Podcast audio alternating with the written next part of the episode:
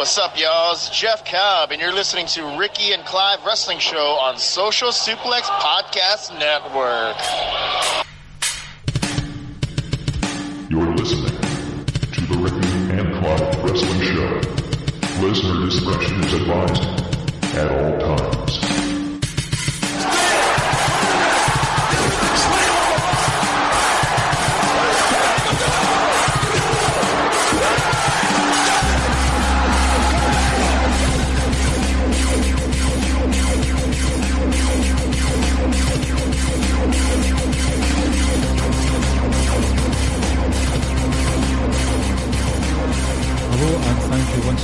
Downloading and listening to another episode of the award winning Ricky and Clive Wrestling Show, part of the Social Suplex Podcast Network.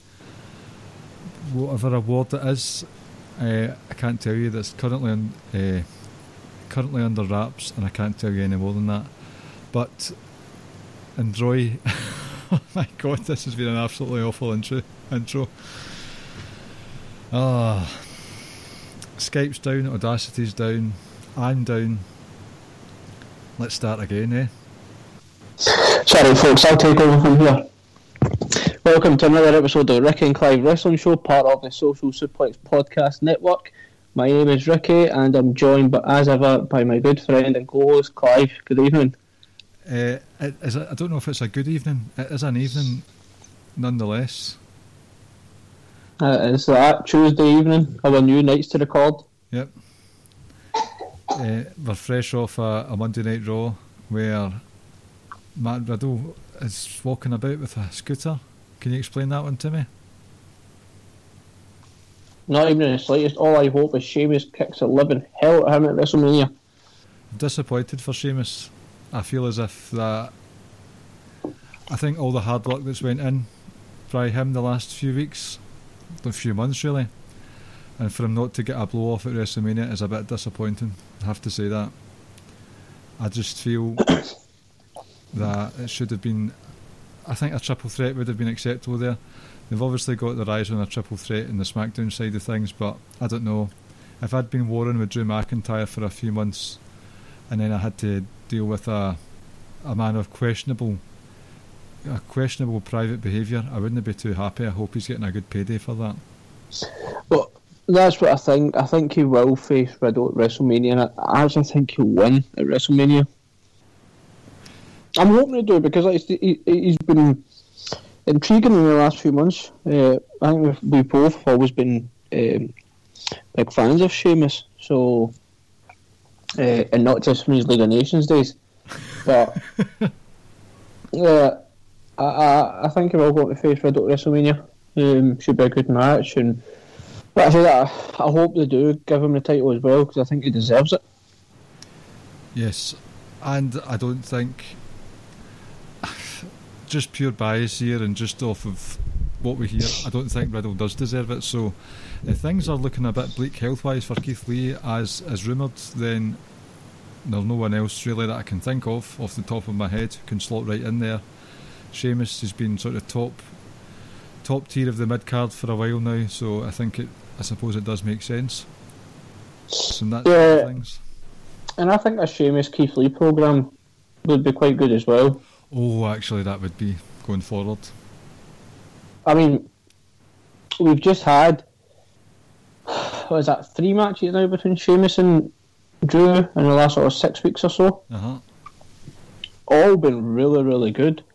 Um, really enjoyed the one on Sunday, and I think yeah, it's been good. But at the same time, like we said a while ago, that the storyline for Drew and Sheamus is right there for WrestleMania. This was right before uh, obviously lost the title, and and they could have went in that direction if they wanted to. And I think what the last few weeks is shown is that that would have been worthy of main event in WrestleMania, um, or being in a significant slot at WrestleMania anyway. It's you know it's kind of disappointing, but don't get me wrong. Like I'm still looking forward to Lashley and Drew. Um, I think that will be a good match as well. But like I said, the the storyline there anyway for Bobby Lashley and Drew. There's no doubt about that. But you know the Sheamus and Drew one was really really intriguing, and I, and I felt like you could have taken that story right up to WrestleMania. Maybe they pulled the trigger on it too early, but I think they did. If it was their intention to have Bobby Lashley, it'd be all and end all, or the sort of the final picture, then fair enough. And as I've said before, I wanted to see Lashley versus Drew at the big stage, so I can't I can't fault that. It's just I don't know. Sheamus seems to have just been put to the outside. He's the, the third wheel a wee bit here. But what can you do? No, that's true. Um, I mean, I felt Fastlane. Um, obviously, I thought Daniel Bryan and Roman was really, really good. Uh, and Drew and Sheamus as well. I enjoyed Nakamura and Seth. Um, Yes, that was good. uh, you know, the less said about the Fiend and Orton stuff, you know, I think better. Um, Can I say one I'm thing just- on that? yep. Yeah, like I get you. Uh, it's I really couldn't care, and I think actually Alexa's provocative pin of Orton took Mhm. away the shock value of Bray, Bray Wyatt's new mask. I won't lie to you, as soon as I saw that, I was a bit like, oh, it's an interesting position you've just assumed. I, uh, Mrs. Orton was not too happy at all, Uh, uh, I saw that. Um, but that mask is fucked up. I have to get is, but, like,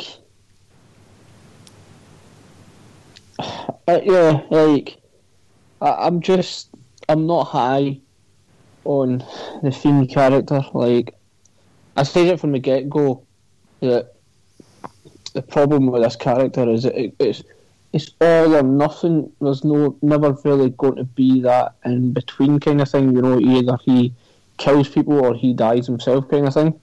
Like a classic horror movie character, and I guess obviously that's the direction we're going with anyway from the get go. But I don't know, maybe I'm such a a Bray Wyatt mark that I was never really going to fall in love with this gimmick, but just doesn't do anything for me. Um, but like I said, I thought overall Fastlane was, was a pretty good card. Um, don't get me wrong, I didn't think there was a need for it. Um, I would rather, if I was going to have any pay per views between Rumble and Mania, I don't have one.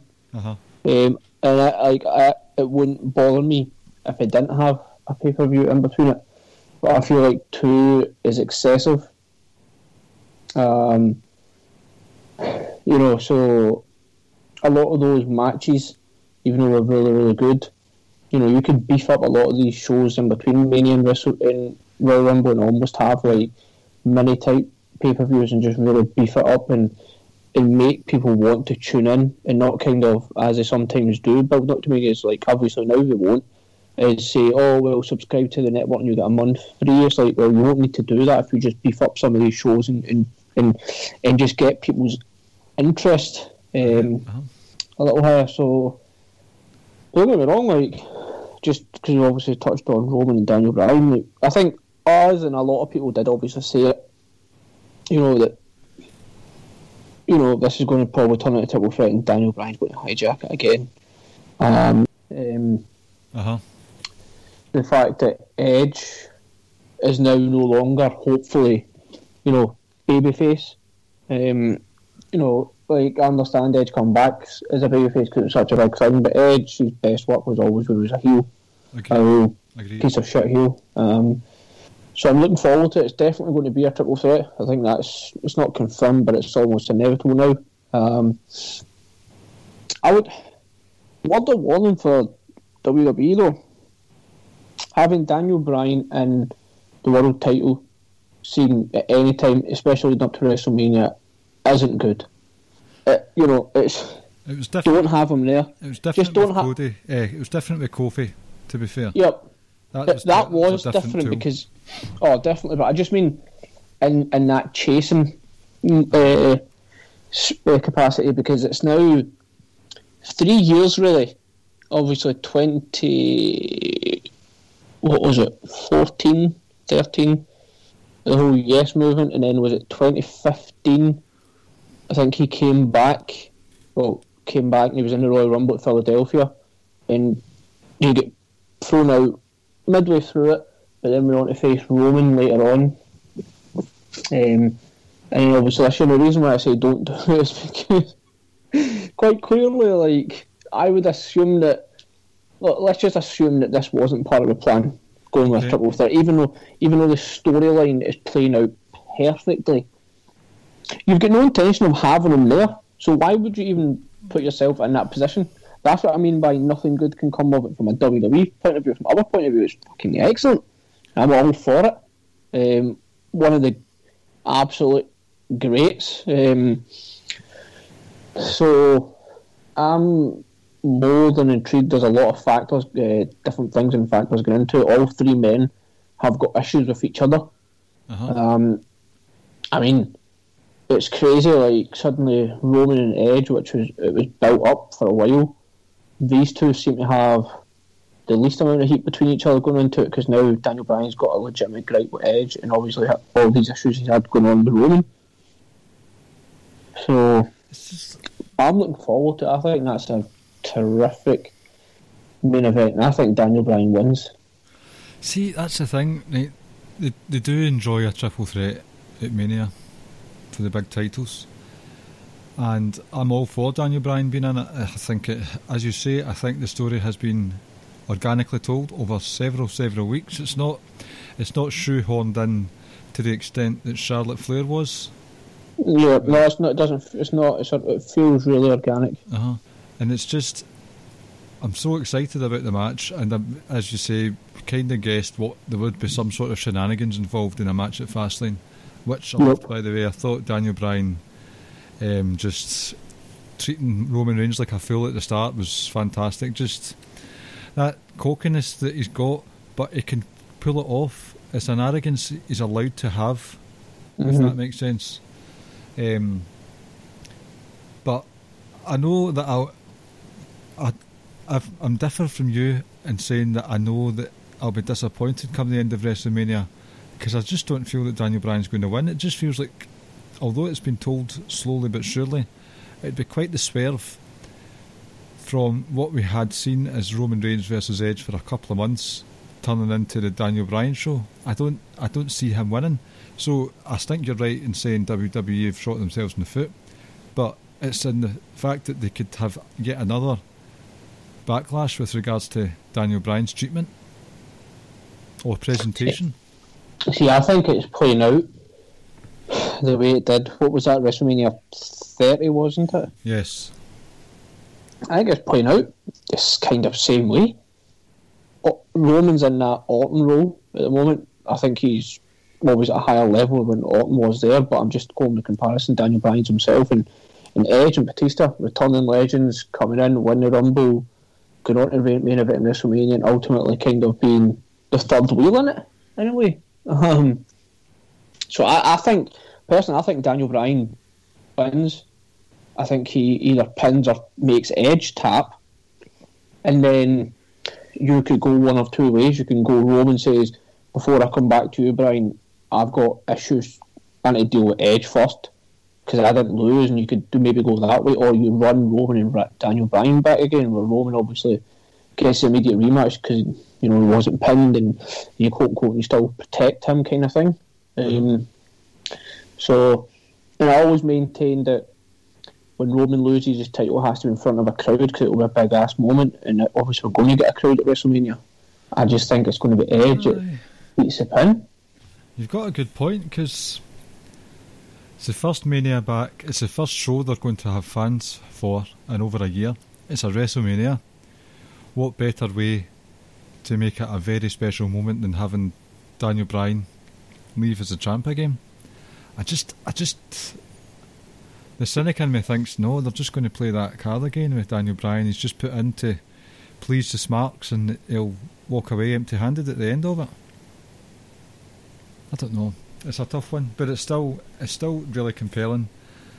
I think it's by far and away the most interesting thing going on in WWE just now. Personally, a lot of that is on SmackDown, and, and sorry that that's saying something considering what's going on in SmackDown because Big E and Apollo, they had the kind of match that I'm really into right now. Just that ugly, gritty brawl fight But I don't know, was that ending botched or was it intended? Because they didn't show a replay, and I've, I didn't really catch exactly what happened.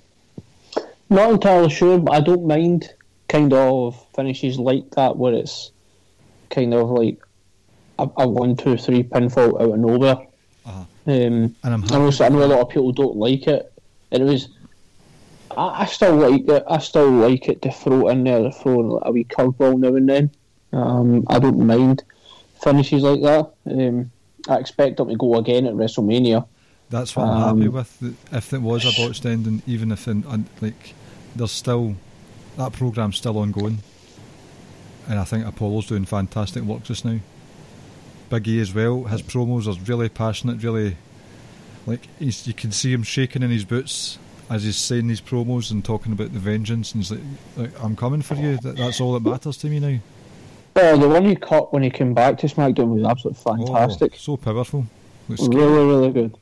It was. It was excellent. And but what I love about it, he comes in, and does his usual entrance, and, and he's happy, and then just just like that, with a flick of a switch, he's like, you know, the smile's gone, hmm you know, kind of thing. Um, I think he's really Yeah. showing his acting chops here because we just know him as Big E, the big dafty, um, cutting promos on Goldberg on his podcast and whatnot, and, and he's hitting out with this stuff, and it's just wow. yep. It's just powerhouse performances for the pair of them. It's fantastic. And also on SmackDown, the Fight Forever duo of Kevin Owens and Sami Zayn, that looks like it's going to start heading into WrestleMania now for something that's been a sort of a comedy part of SmackDown with Sami Zayn's paranoia and the documentary makers and stuff. And then he just. That was a fucking hell of a kick that he gave Kevin Owens at the commentary table. Like, instantly, Sami Zayn's like rage just made that a heated rivalry straight away. So, I'm counting off here.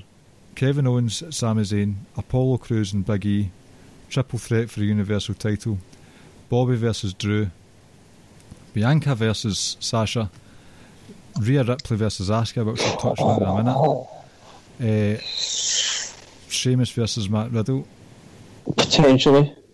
potentially. Not too hot in that one, but if it means Sheamus wins, great. This is turning into a fucking like a perfect mania for me. Like I want to see all of those matches. That's that's a stellar card so far. I know it really, really Um, is. Uh, and there's obviously you'd assume one or two other matches. Uh, obviously we've got New Day versus AJ Styles and Omos, Omos as well. Um, I'm like I said, I'm not too enamoured with Orton versus Fiend. Um, but we could get Ziggler and versus Street Profits as well. Um, yes. so no, like it's already shaping up to be quite to look quite nice. I don't think uh, they haven't announced the main events of the show, but they've started announcing which matches are going to be on which night. Oh, have they? Yep. So on on um night one, we've got Lashley and Drew, Sasha and Bianca, Bad Bunny and Miz. I think that was confirmed uh, last night. So that's on night one so far, as far as I'm aware. And night two will have Roman and Edge, probably Daniel Bryan in there as well. Um, Asuka and Rhea Ripley. Fiend and Randy Orton. So I obviously you'd assume if it's going to be Sheamus and Riddle and E versus Apollo, they'll be one night each for those matches as well. So they'll, they'll you know they won't put that on the one night, um, and then each tag match as well for the titles will feature as well. We've not I've not saw anything about the women's tag title either as yet.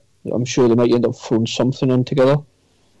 Um, but like I say, is that's already on the first night anyway. That's three really good matches. The second night so far, it's two matches, and arguably the match that most people are looking forward to, and that's the potential triple threat match.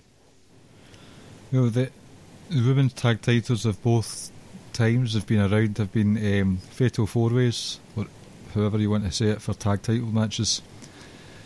Uh, Shayna and Nia, there's a bit of animosity between the two, but that's cooled down again after their win. So I don't know what's Mhm. happening there. You've got Natalya and Tamina, which finally I think Tamina's in something that suits her. You've got Naomi and Lana about. Um, Right. So they, they could potentially do that. Um, we'll see. Um, the other thing that I was going to mention about um, Mania or Mania week, like I think when you look at the entire week, it's just ridiculously loaded. You, know, you go from the, the go home show of Raw, um, followed by the two nights of Takeover, um, Yes. with Dynamite taking place as well. Um, and then on the Friday you've got SmackDown Go Home show, and then you've got WrestleMania over two weeks. I actually think need to double check this, but I'm sure Impact are running a pay per view that weekend as well. Well, usually when WrestleMania come to town, they've always all the independents have got stuff on anyway, so they would, in terms of just viewership and wrestling, people are pumped for it. It'd be a good idea to do it. If they are, they probably are. That entire week's loaded. I, I wonder. I wonder who's going to step up to Pete Dunne. I really want that to be a thing. I mean, Well, I'm trying to think. 'Cause Dan- sorry? Daniel Bryan was on the, a radio show with uh, Talk Sport guy, Alex McCarthy. Yep. He's on just today, I believe, or at some point this week, and he was asked about what Pete Dunne said, and Daniel Bryan said, "I'd love to, I'd love to fight Pete Dunne." Obviously, Daniel Bryan's going to be otherwise engaged, so I don't think we'll see it happen. But who else is there that you can think of that Pete Dunne can say that he's a better technical wrestler than? Um, I mean, I'd love to see him and Roddy. Mm. Aye, technically their rivalry goes way back. Um, I think when you look at, and I'll touch on the Pete Dunne one in a second, but the so they announced also um, the thingy, the NXT uh, main events as well. So night ones, um, Raquel Gonzalez versus um, Io Shirai. Yes. And then it's going to be Finn Balor and Karrion Kross on the second night. Uh, I actually thought Kyle O'Reilly and Adam Cole would close one of those shows. Um, not to be. Um, and we've also got um, Jordan Devlin versus Escobar as well. I just don't know which night. I don't know if that's been announced. I can't remember. I can see Cole and O'Reilly being one of those unsan- unsanctioned matches. Possibly, we always have Walter and Ciampa as well. Oh yes, that was very good to see Walter back. I have to say. Speaking, I'm just trying to think who Pete Dunne. the only person I can um, think of would be Timothy Thatcher. Well, that's what I was thinking as well. Uh, and that would be a good match. Probably. Um, yeah, I think Roddy Strong. I'd love to see that. Timothy Thatcher, I say, is maybe the one. Um, I can't see them bringing anyone else over from NXT UK or you know debuting someone you know this close to Mania. Um, maybe we could build it. You know, we're a few weeks away. Um, no, that would be those would be my picks. I can't. If if uh, if Ciampa's involved with Walter, I can't really see Thatcher doing anything else unless there's something else going on with Imperium. But I'm sure all will be revealed in due course. Speaking of unsanctioned matches, did you see that lights out match last week? The Britt Baker and Thunder Rosa number. Yep. I thoroughly enjoyed it. I have to say. What? Uh, no, uh, um, uh, the image of Britt Baker, uh, you know, um, just covered in blood as an image. Aye, that was. That, that that's an that's an image.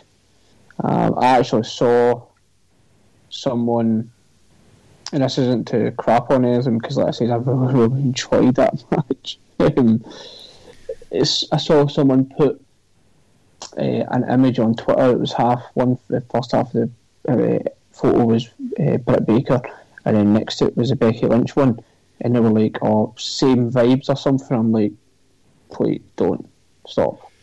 I I don't get me wrong, I really enjoyed that match, but no, don't because the Becky thing was just so organic, and and I don't care what anyone says that that image of the blood added to it, and that wasn't planned.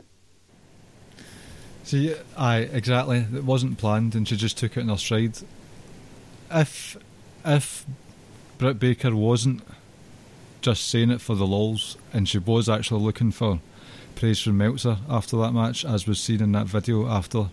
See, that's kind of shit's pathetic. That's and, sad. and speaking of Meltzer, sad. the fact that look, I loved this match at Dynamite, but please don't turn around and tell me that was better than bloody um, Sasha and Bayley or Asuka and Ember Moon. Like, just no, I'm not having that. What did they say?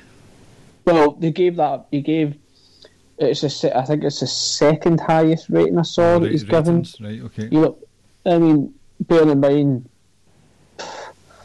I'm almost certain asking, sorry, not asking Bayley and Sasha and got a four and a half or something from him, and I think this was four and three quarters or whatever. But yeah, at the end of the day, that's just one guy's opinion. But the fact that he come out and say stuff like, "Oh, I really hope Meltzer gives it a good rating," it's like, fucking wisen up. It's just sad, to be honest, man. I just.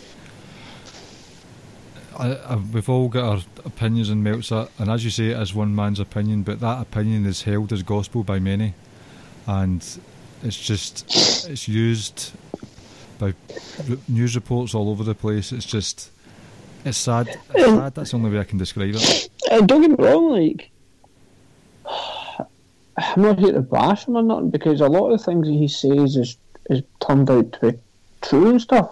And I've always says look, remember he told us it was going to be Roman Brock again a year in advance, and, and it was true. But there's a lot of stuff he gets wrong as well. He just says stuff and it's like plans change, or he just says things that you're like, do you know what? Like you're just saying it for the heck's sake of saying it, and it's like what bothers me. I've always says it, and it's like, you know, if you if bias doesn't come into your thinking, you- you're just lying. Like there's nothing wrong with saying I'm sort of biased to this kind of style or this company or whatever because that's what you enjoy. Because you're just a fan at the end of the day. Um, but hey ho, whatever man, each to their own.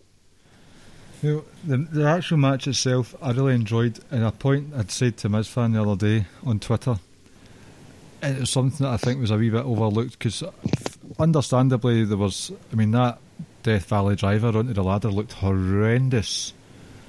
Like that could have been a broken neck job straight away, but it wasn't, and it was executed perfectly, even while looking grisly. Uh, the table spots were beautiful. The thumbtacks were fantastic but it was is her name Rebel, uh, Britt's sidekick. Mm-hmm.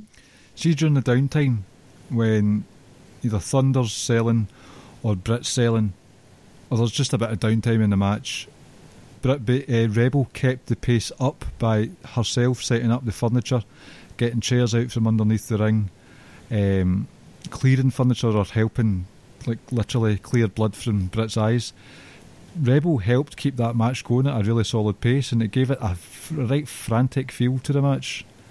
And I, I really appreciated that. I thought this is fucking hundred miles an hour stuff. Really enjoyed that.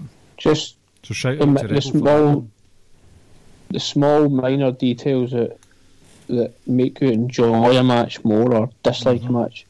It's just it's small little things that it might seem small in the grand scheme of things, but it's what kind of sticks out and you're like, you know, you can or you go, oh, that was actually mm-hmm. really well done. I mean, it's probably because it wasn't a pay per view. If it was, they would have had more time to sort of grind it out a bit. But to help it go at such a pace, it kind of reminded me of the no D, I don't know if you remember it, but it was a no DQ match on Raw between Dean Ambrose and Seth Rollins. Uh, it was a night where Dean Ambrose was curb stomped through some cinder blocks. So to write him to write him off to go do the movie. aye, that's right. But it was a TV match and it was violent. Obviously, it's no, it's PG violent, but it was heavy duty and it was fast as hell. It just gave it a such a good energy that you couldn't help but be on the edge of your seat for it. Mm-hmm. Uh, so, I, I, you know my feelings towards AEW, but I thought that match was probably one of the better ones I've seen from them. Definitely. Wouldn't say it was better than the likes of, personally, the Hell in a Cell matches I've seen for the women in WWE, or the War Games matches, or some of the title matches in NXT, but it's certainly the best AEW women's match I've seen. For sure. No, definitely, definitely. Uh, can I tell you a really, really fucked up dream I had on Monday night? Yep. Right, you th- you might think I'm exaggerating, but I'm not. right, it's wrestling related. That's why I bring it up. Mm-hmm. So I had a dream. I was watching like Raw or SmackDown or whatever it was, and Eddie Guerrero was talking to Chris Benoit, but it was now. It was current times, and it dawned on me that they had. Remember, uh, I'd said to Rance the other night. Remember, they did a hologram of Tupac doing a concert. Say that again. Do you remember a few years ago they had whoever was in charge made a hologram of Tupac Oh, yep, doing a yep. performance on stage? Well, WWE had decided to bring back Chris Benoit as a hologram and as like a full time wrestler. And I was I realised what was going on in the dream and I thought that is the worst thing that WWE have ever done. And then it don't like only when I woke up did I realise. Hold on a minute, Eddie Guerrero's dead as well. They've made him a hologram as well. it's definitely a, a dream where I woke up and thought, "What the fuck was that?" That's ridiculous. By the way, um, the, uh, just it's just popped into my head. The other one that for Pete Dunne could be Kushida. Ah, nah, not for me. Kushida's just not done it for me. The only other one possible would be Gargano, but you know I don't see that. Gargano's still the NA champ, yes. Yep. I think Dexter's going to get that. I know that's what I'm saying. So it'd be weird for the champ to come out mm-hmm. and confront him and him. I know it's happened before and stuff like that, but yeah, I think we are probably looking at either Thatcher, probably most likely Thatcher. Aye. Well, speaking of NXT, thoughts and prayers with Danny Birch. Danny Birch, who has come to light very recently that he's had to undergo surgery for a separated shoulder, and Oni Lorcan, God bless his long-fingered soul, uh, they've had to vacate the titles. Yep. That's a shame. It's time to put on the grizzled young vets. it fucking is. It is. That's all. That's all. Every cloud has a silver lining. I'm sure Danny Birch feels that. Yeah, that's all right. We're, we're good with that. Grizz, we're, we're grizzled young vets, Marks. Yeah. And James Drake's getting some mic time as well. I saw that. I thought it was a meme, just an ongoing rib that he would never ever get to speak Never on the mic. any mic time. I wish you kept that going. Actually, I know. But anytime Grizzled Young Vets are on my screens, I'm a happy chap. A happy chappy. But with regards to Danny Birch, I say this with my tongue in cheek a wee bit, but only a wee bit.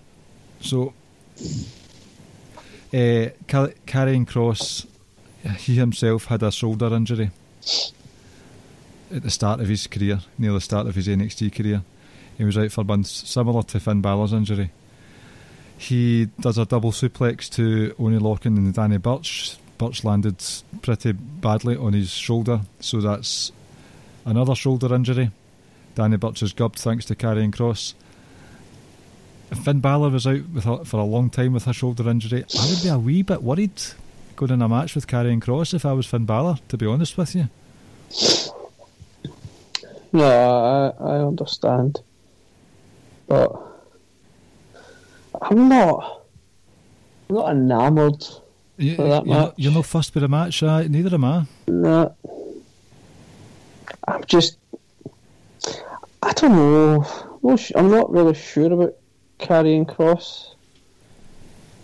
Um, Just I don't know who said it. I feel like James Boyd might have said it. That, or it might have been Caleb. I don't know. You're you're you're like a killer. hmm Your moveset doesn't really reflect it. I don't think his finisher reflects it. I think I don't know. I think just clubs to the head are quite a yeah, finisher to me. They're just so often so plentiful. Even kicks to the head are plentiful as well. And I don't get me wrong, I do enjoy his presence, his entrances, just his overall demeanour. But there's only been one match where I've been properly blown away, and that was the Santos Escobar match. I thought that was a fantastic match. So I'm holding a bit of hope uh, that he's just better suited to wrestling smaller guys than him. And we do actually end up getting a banger, but otherwise, I don't know. I'm not. It's not a match that I'm overly looking forward to. And I'm never, I'm never big on the main title not closing a show. I've always says that there has to be a special type match that should close a show like Roman versus Taker. Rightfully closed WrestleMania because we were led to believe it was Taker's last match, and Gargano and Champ have closed um, uh, takeovers as well. You know, so there's been other ones, but I just I don't know, man. I just feel like it's a lackluster end to a potential to a two night takeover. Um, That's a good point. just just you know, I felt like O'Reilly and Cole would have been better suited in that spot.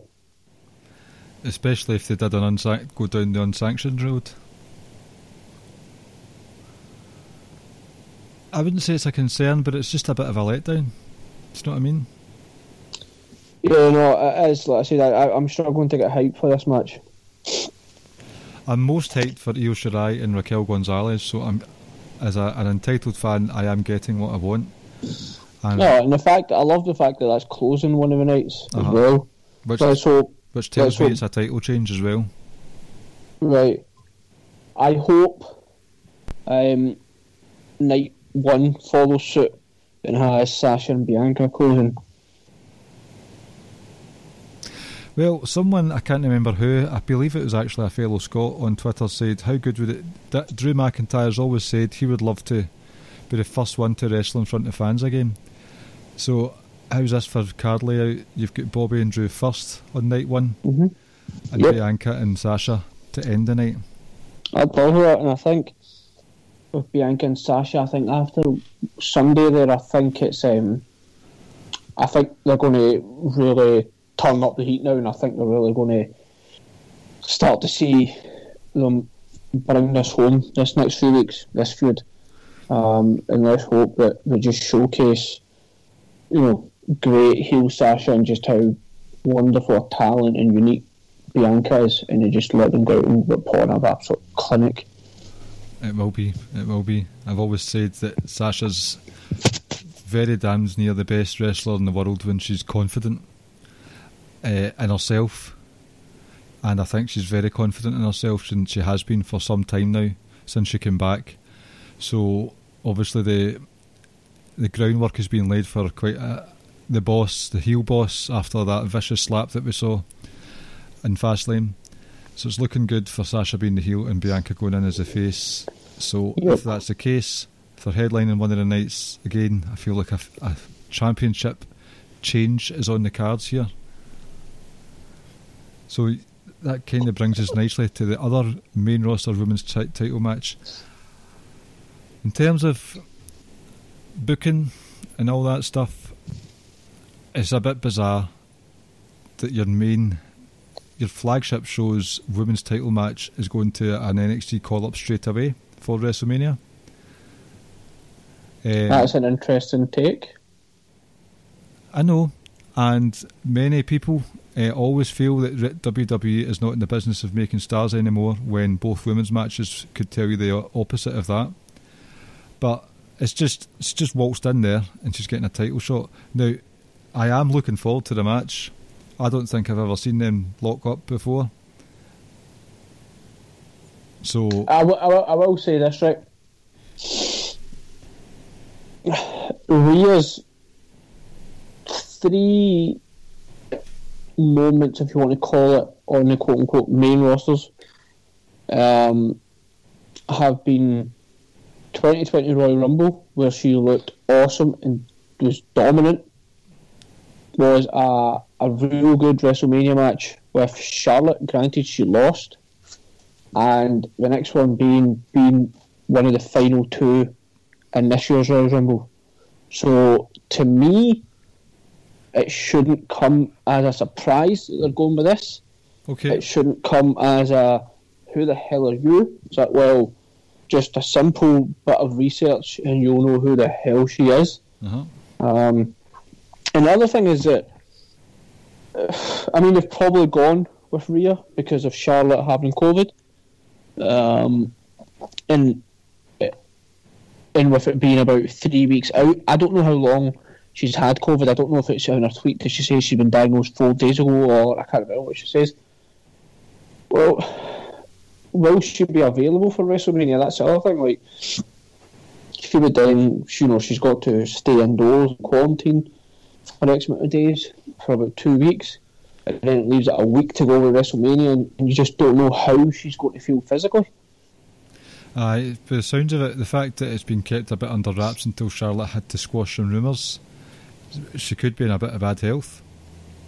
Well, and that's it. And I think by putting Rhea, Rhea in here, you're covering yourself going a one on one.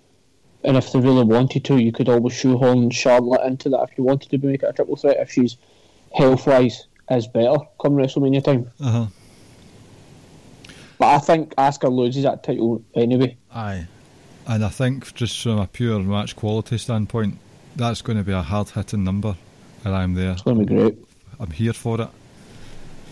I always feel, I always feel, like especially after even the loss to Charlotte at last year's WrestleMania, Rhea turns up for the big matches.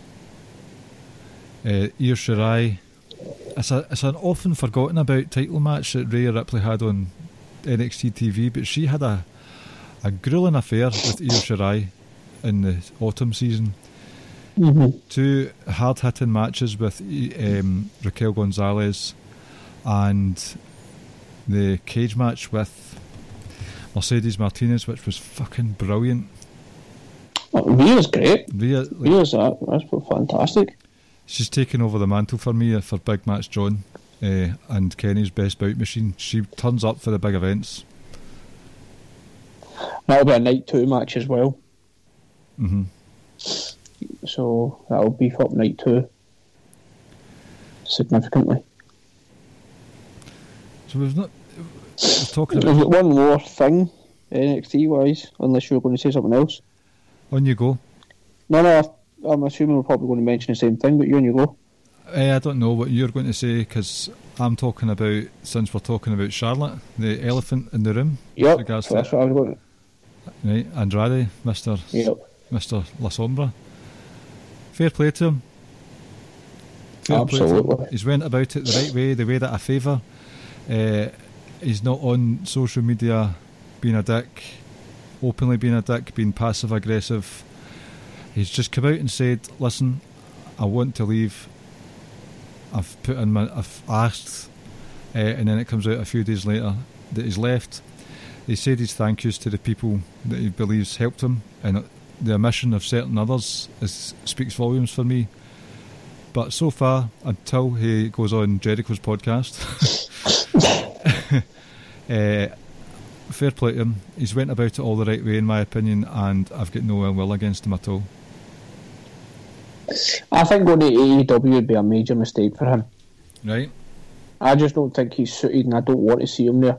Suited in the sense that I just feel like he would become just like a lot, a lot of people are there, just a bunch of people doing sports, and I'm like, this guy is legitimately one of the best wrestlers in the world, and I believe at one point, for a significant time, he was the best wrestler was, yep. under the WWE umbrella. Um, Especially during Whether it goes- Mysterio. He was on fire Yep. during that. his entire NXT stuff. Um, whether it goes back to Mexico and if there's money there, I don't know. Um, I don't see him going to Impact. Um, the, the, the other thing would be whether it goes back to New Japan. I think the only reason I would say no is I think you have to factor in his relationship with Charlotte and how much that could suffer from it. He has posted a photo of him wearing the La Sombra gear, uh, CMLL stickers in the background. Mm-hmm. Don't know. But see to like make of that, Triple A, um, you know, so wait and see where he ends up. But I will say this, right? A couple of things. How Otis had a more significant moment as a singles wrestler in the main roster than Andrade did is beyond me. Right? You have got guys like Otis, no offense to Miz, but I like Miz. I really like Miz actually. I really like Miz. Um, I'm just trying to think of other possible like people who I'm just like gobsmacked by how they were being how hell even if you look at someone like Apollo Crews, Apollo Crews is, is starting to be featured a lot more. Um, if you look at other singles wrestlers in the last like couple of years, um, I'm just trying to think. Even if you look at hell, something like Jinder Mahal a few years back as well. When you look at that stuff, um, there's a lot of people out there that seem to got had better treatment as a singles wrestler than Andrade did, and it baffles me. I know a lot of people are like, "Well, who are you?" kind of thing, or "What are you? What do you bring?" I mean, let's not forget, right? It's a wrestling company. I don't give a shit about sports entertainment and all that. You are a wrestling company first and foremost, right? And I get you want something on top of the wrestling, you know, larger life, or you know, what else do you bring? Because when you think about it, if you get to one of the big three major companies in Japan, AEW or WWE, ninety percent of the people there can go, right, to an extent. But you had a perfect mouthpiece in Zelina Vega. It just it, Andrade just got him just put on great matches and let Zelina Vega build him up and do all the talking. And it baffles me that they never found a spot for him. Um, another thing I will say, yep, and, uh, another thing I will say is Andrade versus Gargano was arguably the highest peak for NXT when they were at their highest peak. I think that hmm. match is the absolute peak of NXT. And that was during a time where NXT was just producing weekly bangers. And that's, for me, is the greatest NXT match ever. I think that's one of the greatest WWE matches, if not perhaps like one of the top three or five. Possible case for one of the best, the best WWE match ever. It's certainly one of the best North American matches ever. Like, that match literally was flawless. And, and I think, in my own way that I view match and I always say that I look at matches like, like it's simplistic. I would go out my way to watch something, or if I stumble across it, or I would never watch it again. You know, another wee category in between. But I also say stuff like if you go back and watch Bret Hart matches, for instance, it's a lot of these matches stand, and you've heard me say it on the podcast before, it stands the test of time. In 10, 15, 20 years' time, that Gargano Almas match will still stand the test of time, and people still look at it and be like, yeah, I can see why people were losing their shit over that match. Yep. It's it's not my personal favourite, but I do still hold it highly. Uh, and it fits in with you believing 2018 was NXT's peak. I I feel that as well. Um, the Almas, the Gargano match was fantastic. Uh, during a time when I didn't really bother tuning in regularly to the main roster, I made sure that I saw these Mysterio matches, and I don't care how often they fought. I could have watched Andrade destroy Rey Mysterio weekly, like a best of eleven hundred series. It was an Yeah. absolute joy to watch. And that was the first time I felt like in a long time we saw what was it, the Canadian Destroyer in that match. I can't remember which match it was, but we saw him. We were all like, "Whoa, Uh-huh. they've done that!" And all of a sudden, that just become a Superman Aye. kick or working punch. But you know, when they when they pulled out of the bag, we were all but like, "Oh shit!" Mhm. You know, we've not saw that in the WWE ring in a long ass time. Their chemistry was just too perfect. That's what I'm saying. was frightening how good they were together. This is Rey Mysterio, whose whose knees are made of dust as well. My only, the only thing I can think of is the reason why he never got pushed the way we felt he should have, or we thought he was going to, was the language. But, it, But- let's say, Zelina Vega there, like that's what's baffling. See, I wonder if something else, if there are things we don't know about Zelina Vega, because you have to think as well. There's a language barrier, but then Angel Garza comes in into that weird stable that they had going on with Vega, uh, Garza, Theory, Andrade. Mhm. It's a weird time. It was the start of the COVID uh, empty stage sound stages. It was just a bit odd. But Garza came in and very charismatic, as we knew from NXT. Speaks very good English, so understandably, from Vince's perspective, he's like, "Oh well, I've got the charisma that I'm looking for in a Hispanic star here." But he was off TV for a bit. Zelina is gone, so Andrade doesn't have his mouthpiece. Zelina is married to Aleister Black, Tommy End he's not been on TV for a long time. It's something I, I don't know. I think they maybe a bit conspiratorial of me, but it's too much of a coincidence for. But here's the thing, right?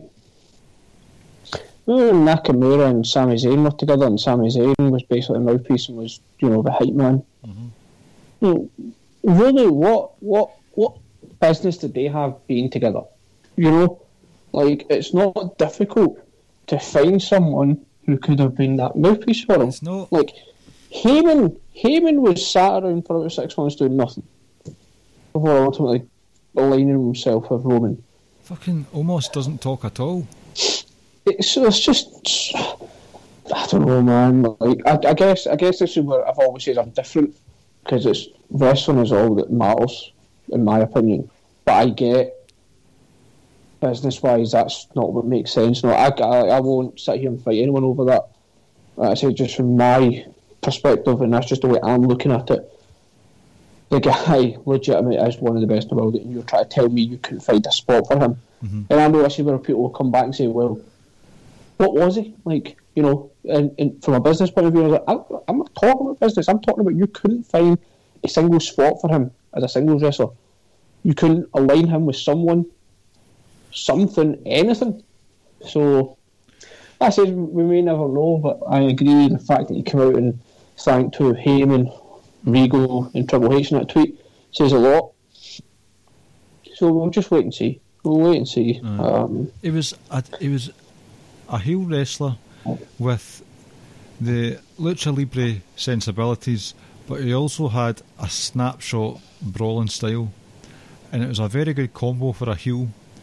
And I think it's unfortunate that we don't get to see that more often. You know, things like he's he's running double knees into the turnbuckle or the, the sort of pivoted elbow that he does.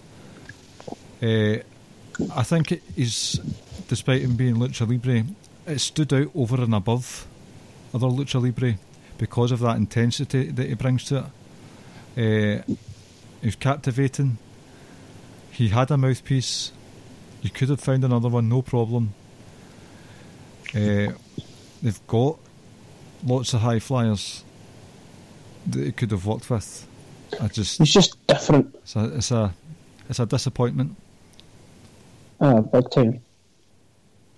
I really, really hope that Charlotte Flair used some clout. I don't.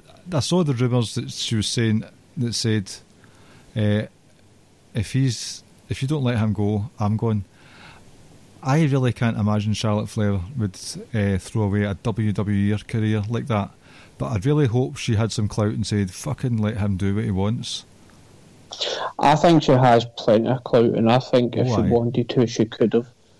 So, and that's what I put out the other day. In the tweet I was like, if she ends up being released or walking away, like I can't wait for everyone who hated her to suddenly stand on her when she ends up in AEW.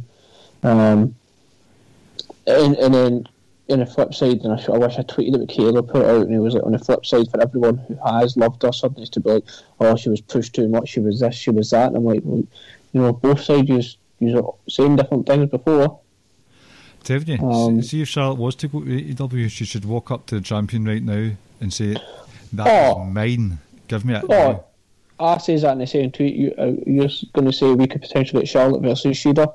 Sign me the hell up for that. Like, that's an Sign thing. me up. You don't muck about with Charlotte Flair in the mid card.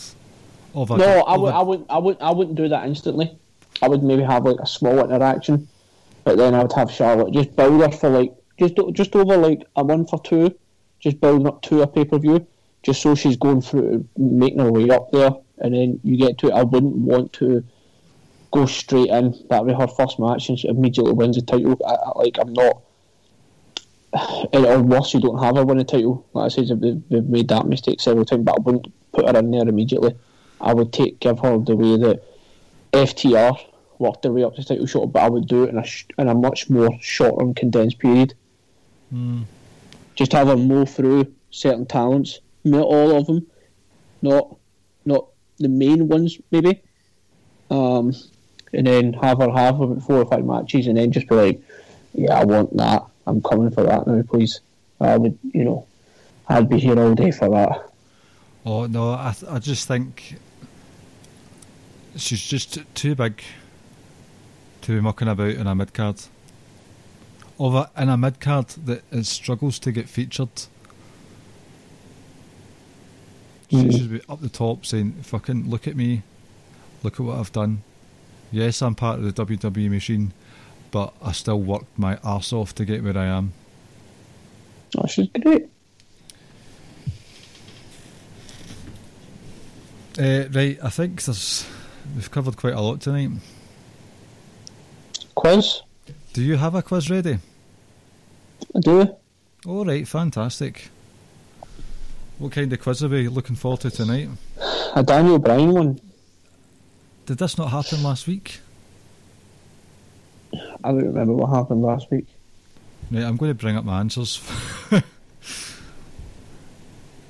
Oh, you did do a quiz. Damn it. That's that wasn't his catchphrase. That was Faarooq.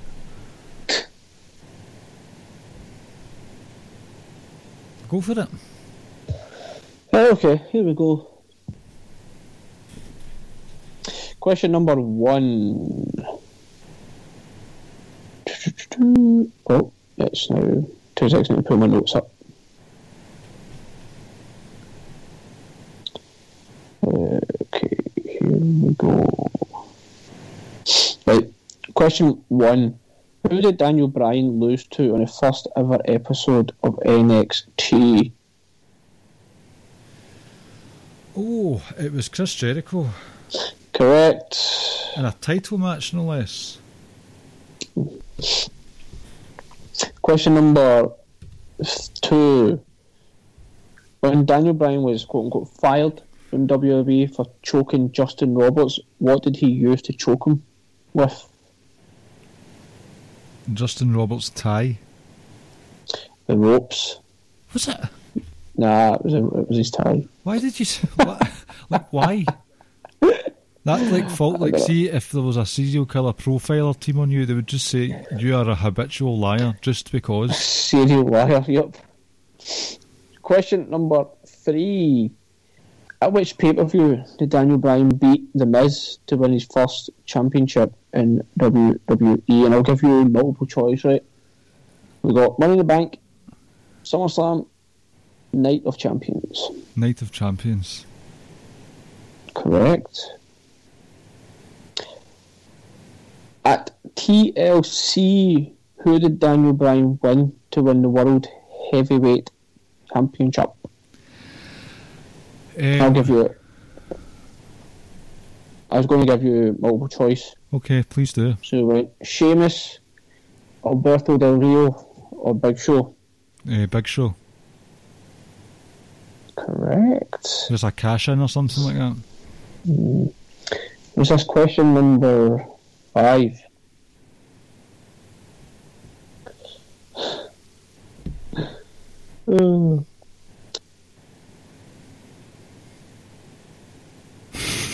Right, sorry. Um, at WrestleMania 30, in the main event, hmm who did Daniel Bryan get to tap out? Dave Bautista.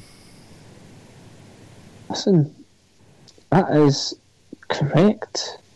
And that is a 5 out of 5 so far for you. I, I'm kind of. I'm equally surprised at my own performance, but a bit insulted that you sound surprised. How? Yeah, yeah. Yeah. Uh, just am, okay? Question number 6. Who cashed in their money in their bank on Daniel Bryan at SummerSlam to become a WWE champion? That's an easy one. Brother Keith. Also known as Randall Orton. Also known as Keith Lee.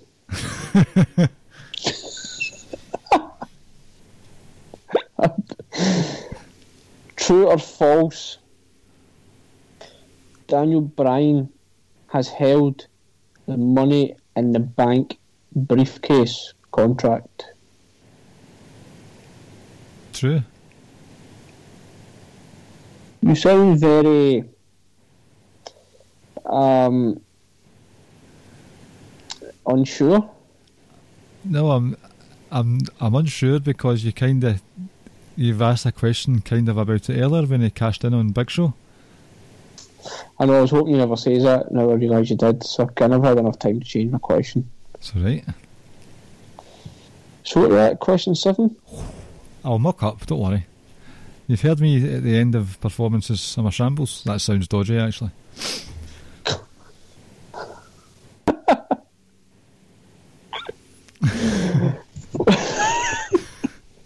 it's, it's even dodgier that you've only heard it as well. Yeah, that's true. Right. Daniel Bryan's first title win in WWE was what? What was the title? Yep. Uh, the most attractive card that is now no longer with us, the United States Championship. That is correct. and defended it next pay per view Hell in a Cell with how a wonderful triple threat submission match with John Morrison and Mike Mizanin. Is that your next question? No. It's just so good. And how many? s- Sorry, Inigo. Daniel Bryan? Yes. I know, isn't he? He's just phenomenal.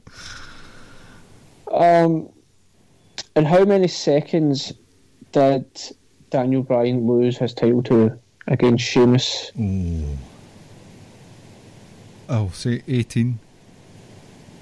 Twelve. Oh, goodness. There goes the the perfect record. Are you lying to me right now? No, You've lied to me in the last five minutes. I know not this time. That was incorrect. Right, I'll be surprised if we get this.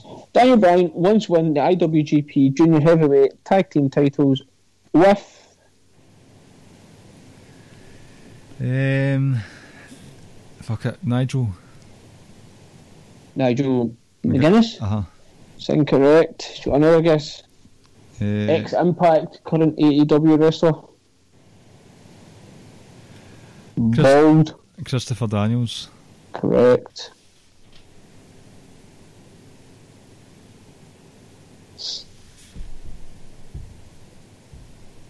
This is the the last um, question. You ready? Oh, yeah. You you went for a perfect 10 out of 10. That's a gutter, it really is. Right. Daniel Bryan teamed up with which legendary tag team to take on the Shield? The Brothers of Destruction. 9 out of 10. Give yourself a pat on the back. I will. Even even you could figure out you got 90%. you cheeky bugger. you cheeky bugger. But yes. Uh, but I'm gonna I'm gonna do some fact checking right now. Alright. Wrestle- what? WrestleMania 27.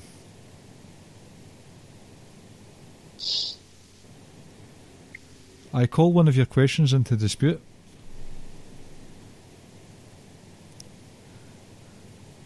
Oh, the. Oh, the, what did you say? 12?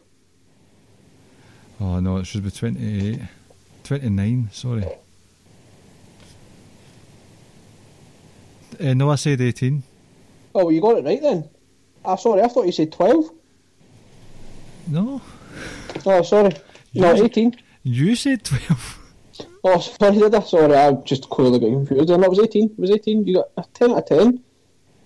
So, to get, to get, um, to get, really get the plaudits this week, what was, how much did you score percentage wise then? 100 a CN percento. well done. How did you manage to figure that out?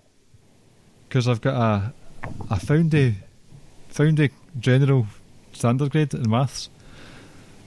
Alright, so you didn't do um, 10 divided by 10 multiplied by 100? No, No, right, okay. Uh, I it also took me until six years, so that includes intermediate two and fifth year. So standard grade, credit standard grade maths.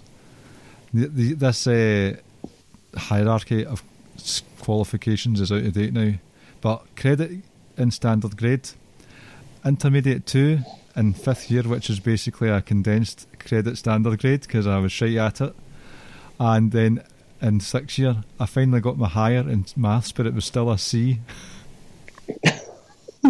I never even got higher in maths. I chucked it. Aye, because it was beneath you. No, so what I'd done, right, and um, in fifth year, I don't know if I ever says this to you, it shouldn't come as a surprise to you, right?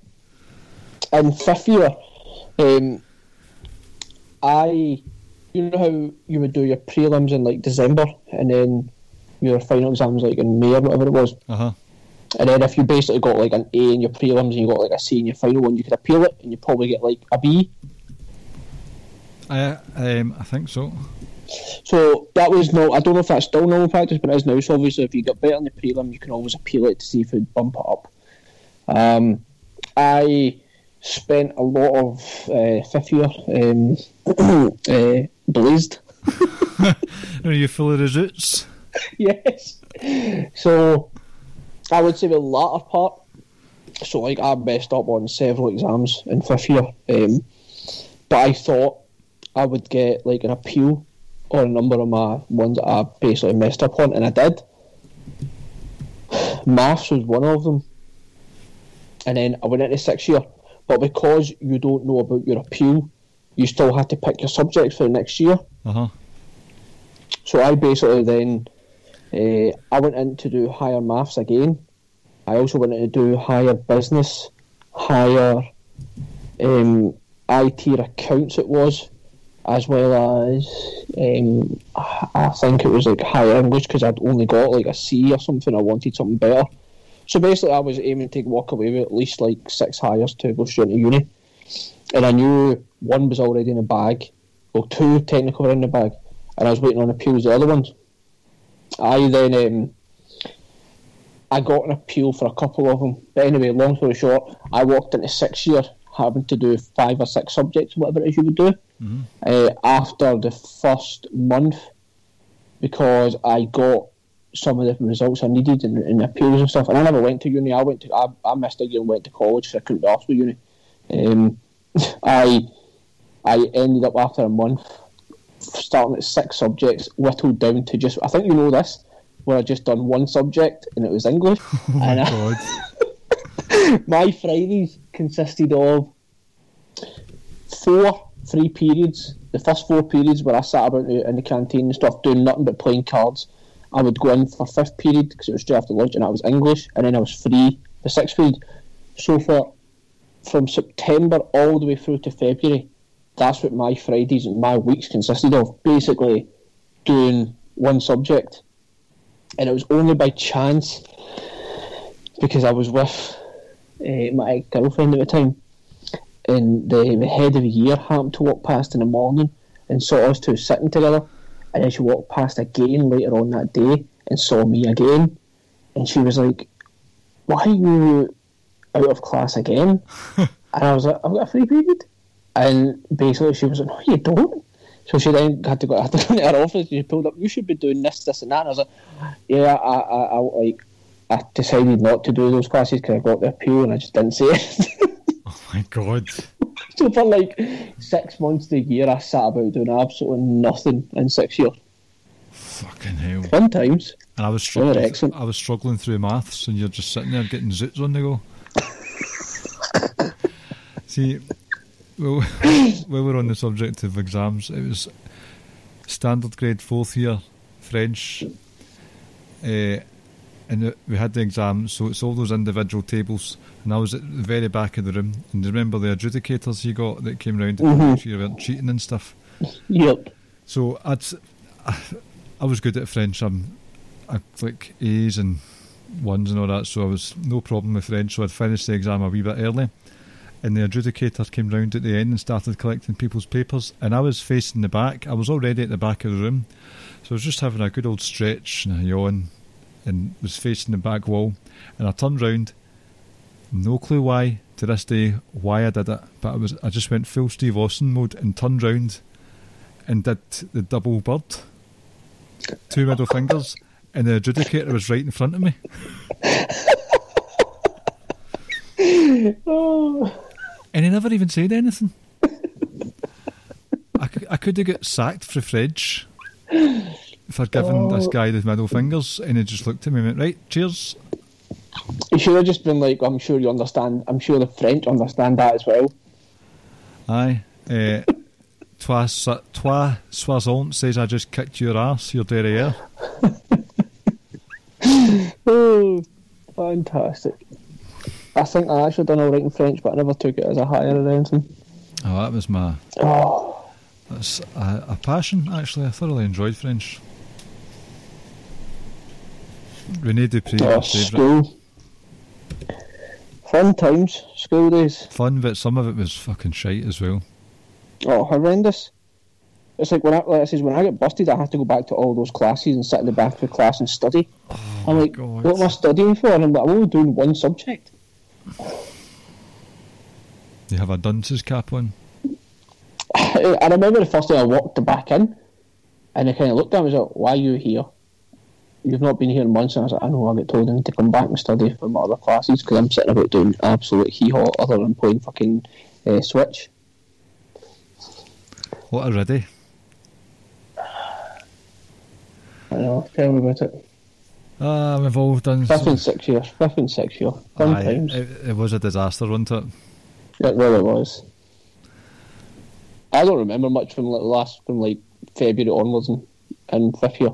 Well, like yourself, it was a Zoot City for myself as well. So but it was one. It was one. You know how we used to get? Is it what? What did they call you? We used to call them. Was it nabs or tap? Was it nabs? Remember, we used to get them like once a month or once every couple of months, and it sort of contributed to a, a test basically.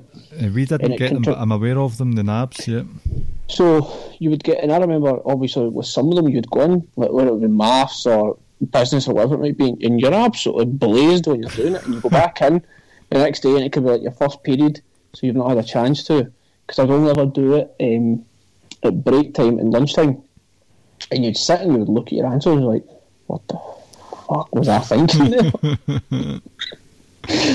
oh, excellent. Almost pissed my entire life down for some weed.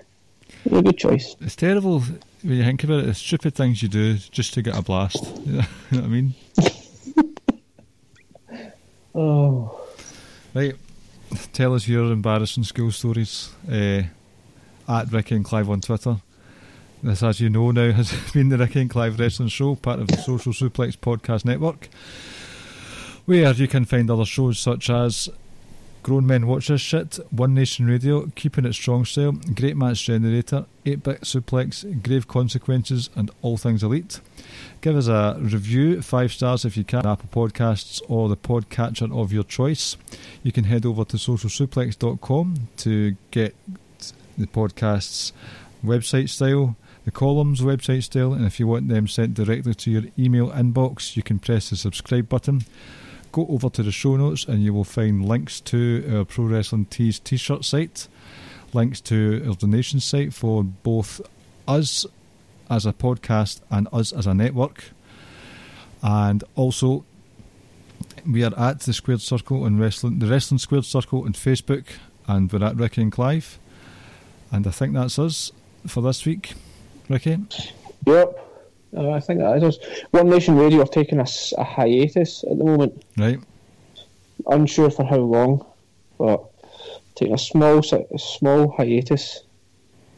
Shout out to One Nation Radio. Very much so. Shout out to Sir Sam, who's publicised today that he's chuck, he's chucking the column writing on wrestling headlines slash pain for a while. Uh, and as it, this will be coming out tomorrow, I've actually made the decision myself as well. I'm just copying Sir Sam because I think he's pure cool. Uh, I'll be stop. uh, I'll be stopping the the brand extension columns on wrestling headlines will be in hiatus for a, a, a spell also.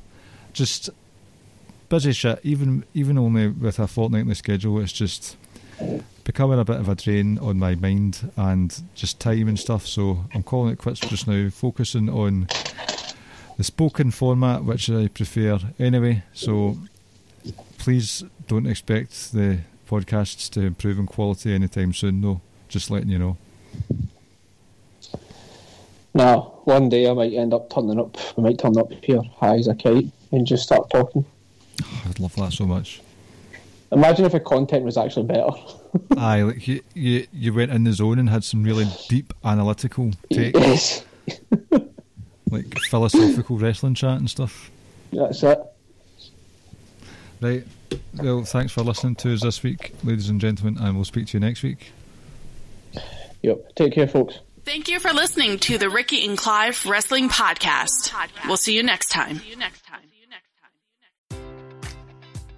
Enjoy all your favorite sports like never before at BetMGM. Sign up using code CHAMPION and receive up to $1,500 back in bonus bets if you don't win your first bet. When you register with BetMGM, you'll get instant access to a variety of parlay selection features, live betting options, and the best daily promotions in the business. And with BetMGM at your fingertips, every play and every game matters more than ever. Remember to use code CHAMPION and receive up to $1,500 back in bonus bets if you don't win your first bet. Place your money line, prop, or parlay bets with the king of sportsbooks today. BetMGM and GameSense remind you to play responsibly. See BetMGM.com for terms. 21 plus only. Virginia only.